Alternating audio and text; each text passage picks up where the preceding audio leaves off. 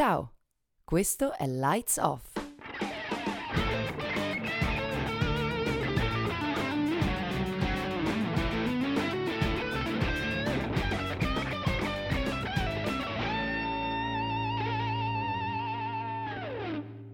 Ciao, questo è Lights Off, il podcast che spegne i riflettori e accende la luce delle idee. Oggi Abbiamo qui con noi Giulia Marzetti, ingegnere e policy maker, che è stata consulente nel Regno Unito e in Australia per progetti nell'ambito dell'energia e delle infrastrutture.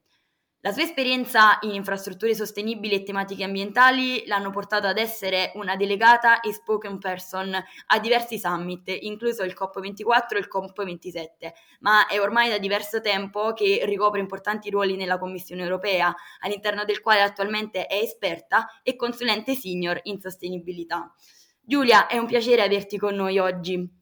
Grazie, grazie Claudia, grazie Carlo, è un piacere essere qui con voi oggi. Colgo subito l'occasione per avviare la conversazione facendoti una domanda, Giulia. Prima di tutto ti saluto e ti chiedo, ti va di parlarci un po' di te, del tuo percorso universitario, lavorativo e soprattutto di come è nato il tuo interesse per lo sviluppo sostenibile? Certo. Come già mi ha introdotto Claudia, insomma, io sono un ingegnere e ho studiato ingegneria chimica nel Regno Unito e poi ho cominciato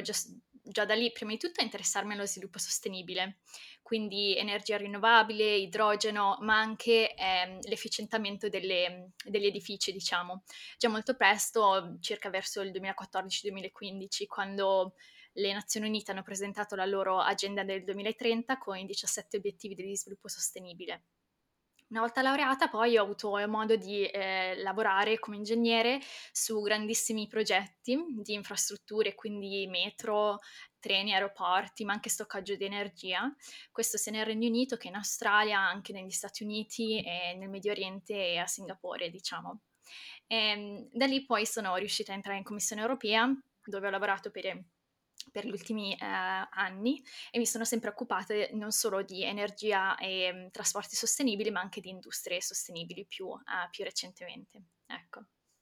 Sfrutto l'occasione per entrare un po' nel particolare perché ci siamo documentati su di te e abbiamo scoperto che il tuo percorso formativo ti porta nel mondo anglosassone. Io ti volevo chiedere, a livello universitario, la praticità di quel modello lì è utile poi rispetto ad un modello italiano più teorico?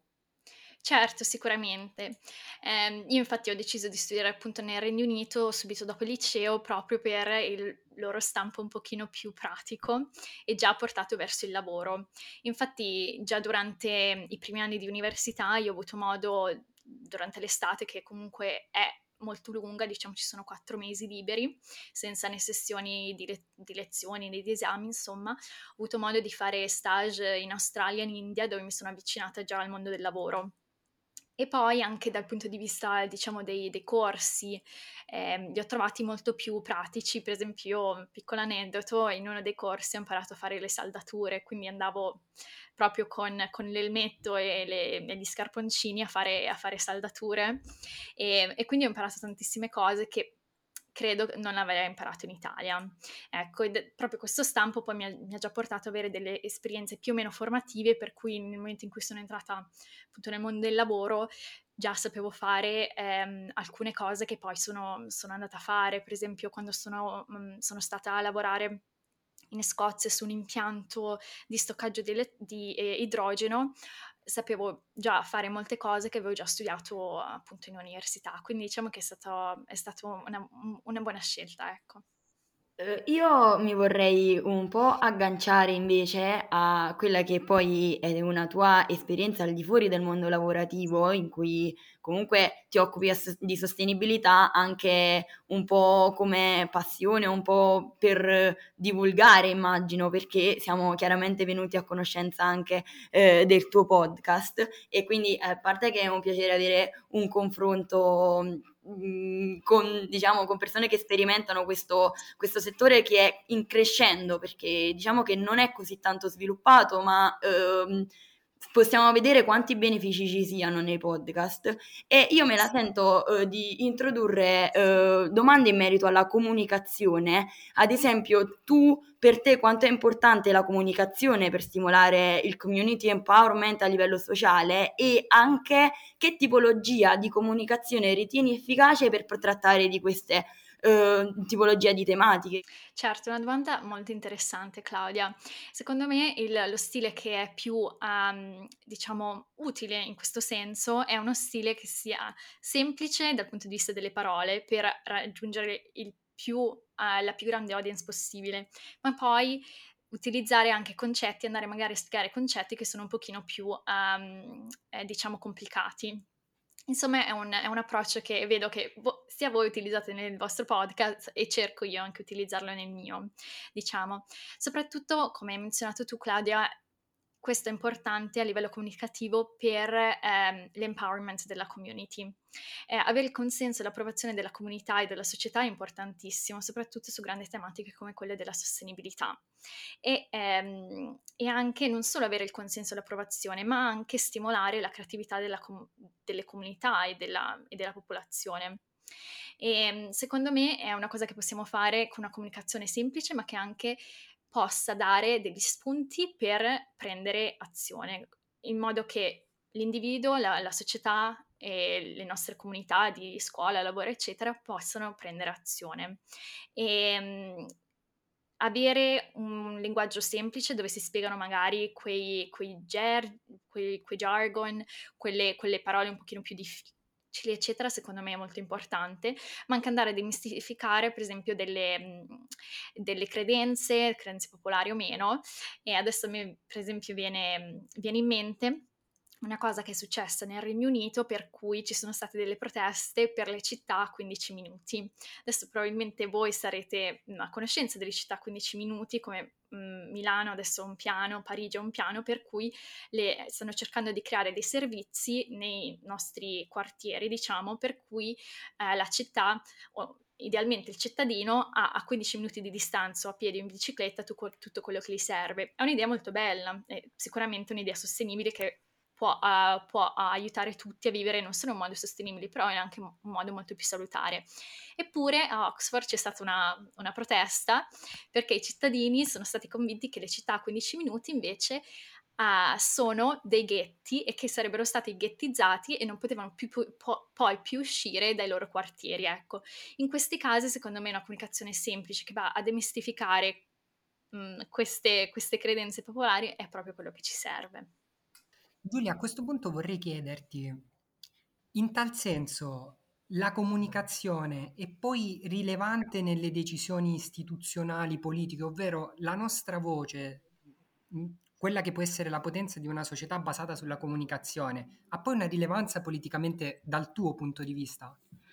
Secondo me sì, può averlo e questo io parlo appunto come, come la mia esperienza, quindi il mio parere personale, però eh, in tutti questi anni, insomma, nell'istituzione europea ho visto che a volte la comunicazione non è solo il, il, il mezzo, però è anche il contenuto. Come hai detto tu, Carlo, noi come cittadini, come, come individui, come società abbiamo anche il potere con la nostra comunicazione di avere, mh, mhmm, di influenzare anche le decisioni, le decisioni che, possono essere, che possono essere prese a livello politico. Do due esempi. Uno è sicuramente a contribuire alle consultazioni. Um, nei processi legislativi, sia europei che uh, locali, che nazionali, eccetera, ci sono anche le consultazioni che sono pubbliche. Troppo spesso però non sappiamo che vengono, ehm, che, vengono che ci sono, no? che sono aperte, ecco. Quindi quello, qual è quello, una cosa che si può fare invece una volta che si sa che queste cose sono aperte, si manda il link, per esempio, nel nostro lavoro, nella nostra scuola, eccetera. Quindi la comunicazione questo può avere un, un, um, un versante positivo. L'altra cosa invece è votare. È, noi votiamo con le nostre scelte, non solo quando si vota ci sono le elezioni, però anche votiamo con le nostre scelte, cosa compriamo, ehm, anche che comunicazione utilizziamo, cosa condividiamo sui social, quello è anche un voto, no? E con quello anche si può cambiare la società. Certo, poi a parer mio eh, molto spesso l'impegno eh, de- deve, diciamo che l'impegno deve essere inizialmente volontario, è certo che magari con delle norme che regolamentano diventa tutto più eh, di facile applicazione, però se già vi è la volontà in primis, credo che ehm, sia più facile con, so, una popolazione più propensa ad approcciare, ad abbracciare eh, alcuni stili di vita o alcune tematiche diventa più facile poi portare il cambiamento. Mi viene in mente in ambito sia europeo che delle Nazioni Unite, ci sono tanti eh, framework o comunque tante direttive che di fatti sono su base volontarie come l'UN Global Compact ad esempio, eh, mi pare essere un framework che rispecchia molto anche quelli che sono gli SDG dell'agenda 2023, 2030, ma eh, di fatti è qualcosa di volontario che eh, è facoltativo la sua attuazione o no, vero? Sì, sì, esatto, qui eh, parliamo più sul, sul, punto di vista corporate, ovviamente. Secondo me ci vuole sempre un, un, un buon bilancio, un buon equilibrio tra ehm, appunto la reportistica volontaria e quella, e, e quella poi eh, obbligatoria questo come hai menzionato tu eh, Claudia ehm, con l'United Nations Global Compact, però vediamo anche questo equilibrio tra ehm, eh, reportistica volontaria e obbligatoria essere un po' una dicotomia molto difficile dal punto di vista delle COP, quindi la COP ovviamente è quando tutte le nazioni gli Stati membri delle Nazioni Unite si, ehm, si riuniscono una volta l'anno per ehm, per eh, decidere del cambiamento climatico e vediamo anche lì come reporti, i, i, requisiti tra avere reportisca obbligatoria e volontaria è uno dei punti più dolenti in realtà del, di tutto il processo. Sì, a, a tal proposito, infatti, ehm, vorrei porti una domanda che sicuramente è molto ambiziosa, però a me pare di capire che comunque l'Europa, l'Unione Europea è molto avanti in ambito di sostenibilità rispetto a tante altre, soprattutto potenze mondiali che magari adesso non hanno gli stessi obiettivi ambientali che ehm, si pone l'Europa. Mi viene in mente la Cina che è in un, un periodo di grande boom e di grande espansione mi sembra un po' più restia rispetto all'Europa a ridurre emissioni di CO2 e a ridurre la produzione. Quindi la mia domanda è per quanto comunque l'impatto europeo sia forte soprattutto grazie al potere legislativo che ha l'Europa, non tanto al potere economico, perché penso che l'Europa sia tra il, il, il mercato di consumatori più ampio, che quindi è una fetta di consumatori molto ampia, quindi il suo potere legislativo è, ri, è rilevante. Se comunque sarà l'unica a continuare in questa direzione, che tipo di mondo ci potrà essere eh, nei decenni a venire, tra 20-30 anni? La strada che sta prendendo l'Europa è, stra- è, un, è un forte oppure bisognerebbe fare di più anche per quanto riguarda gli altri continenti?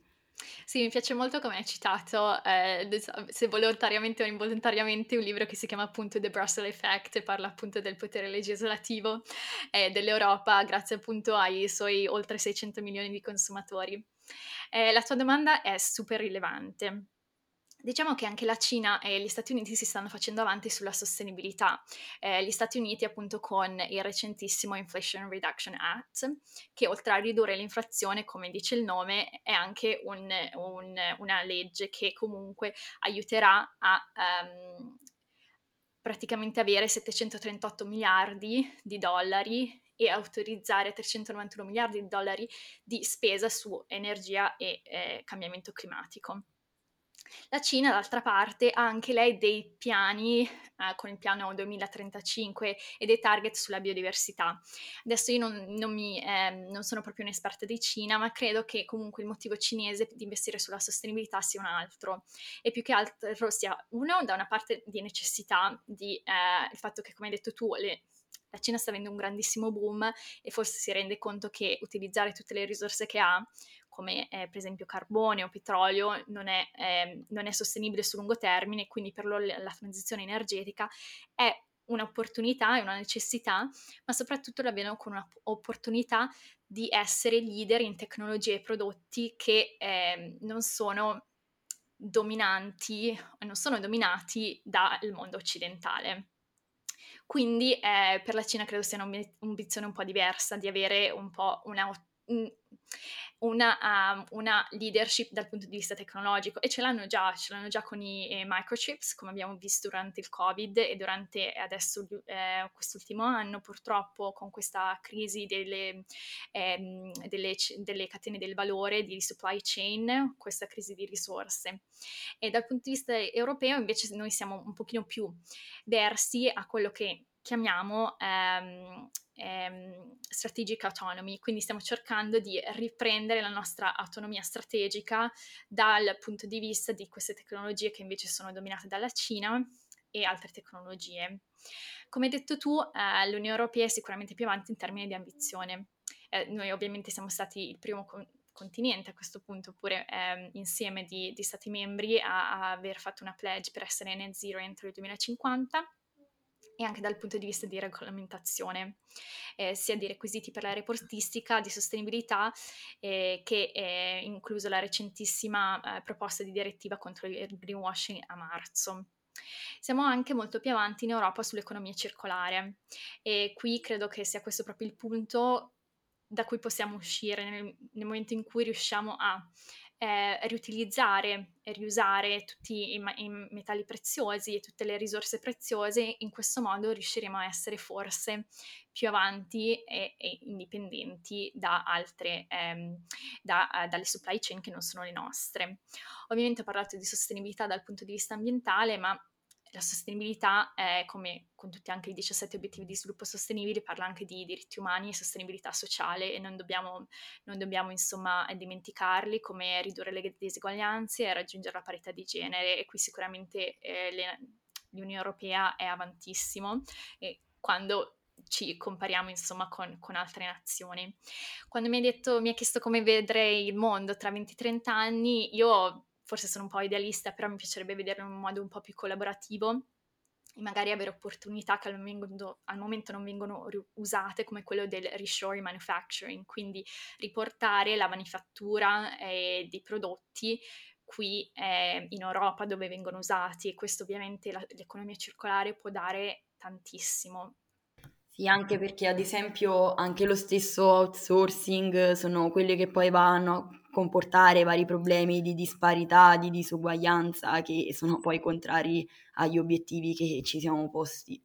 A proposito di diseguaglianza, il bello di parlare di sostenibilità, come hai detto tu in precedenza Giulia, è che ci permette di spaziare tra gli argomenti anche analizzando l'agenda ONU del 2030. Ritengo importante che tu possa esprimere un concetto, anche in questo caso ci siamo documentati, che cosa significa per te sostenibilità e donna? Perché è importante la sostenibilità nel ruolo della donna? Come può la donna influenzare la sostenibilità? Esatto, Carlo, tu citi il titolo anche di una mia keynote che ho dato qualche anno fa sulla relazione tra il cambiamento climatico, la sostenibilità e la parità di genere. È diciamo una relazione che ho avuto modo di, veni- di vedere in prima persona quando ho lavorato come ricercatrice in Bangladesh per la Grameen Bank che è, è, appunto stata fondata dal premio Nobel per la pace Mohammed Yunus. Infatti le donne sono in maniera sproporzionata affette dal cambiamento climatico. Noi magari non ce ne rendiamo conto nel mondo occidentale, però basti pensare al fatto che per esempio in molti paesi del mondo sono le donne e le bambine a occuparsi di andare a raccogliere l'acqua per tutta la famiglia. E ovviamente con l'inaridirsi delle terre, il prosciugarsi dei fiumi e delle fonti di acqua, queste donne e bambini si trovano spesso a camminare chilometri e chilometri per poter raccogliere acqua. E questo ha ripercussioni sulla loro educazione e sulla loro vita. Non possono infatti trovare un altro impiego o andare, o andare a scuola, una cosa che magari noi nel mondo occidentale troviamo, eh, troviamo banale, magari perché tutti da noi vanno a scuola, però nel momento in cui magari eh, appunto eh, donne e bambini devono camminare tantissimo e sprecano ore e ore del loro giorno per andare a trovare l'acqua, è, è, è veramente un, un, un problema che diventa endemico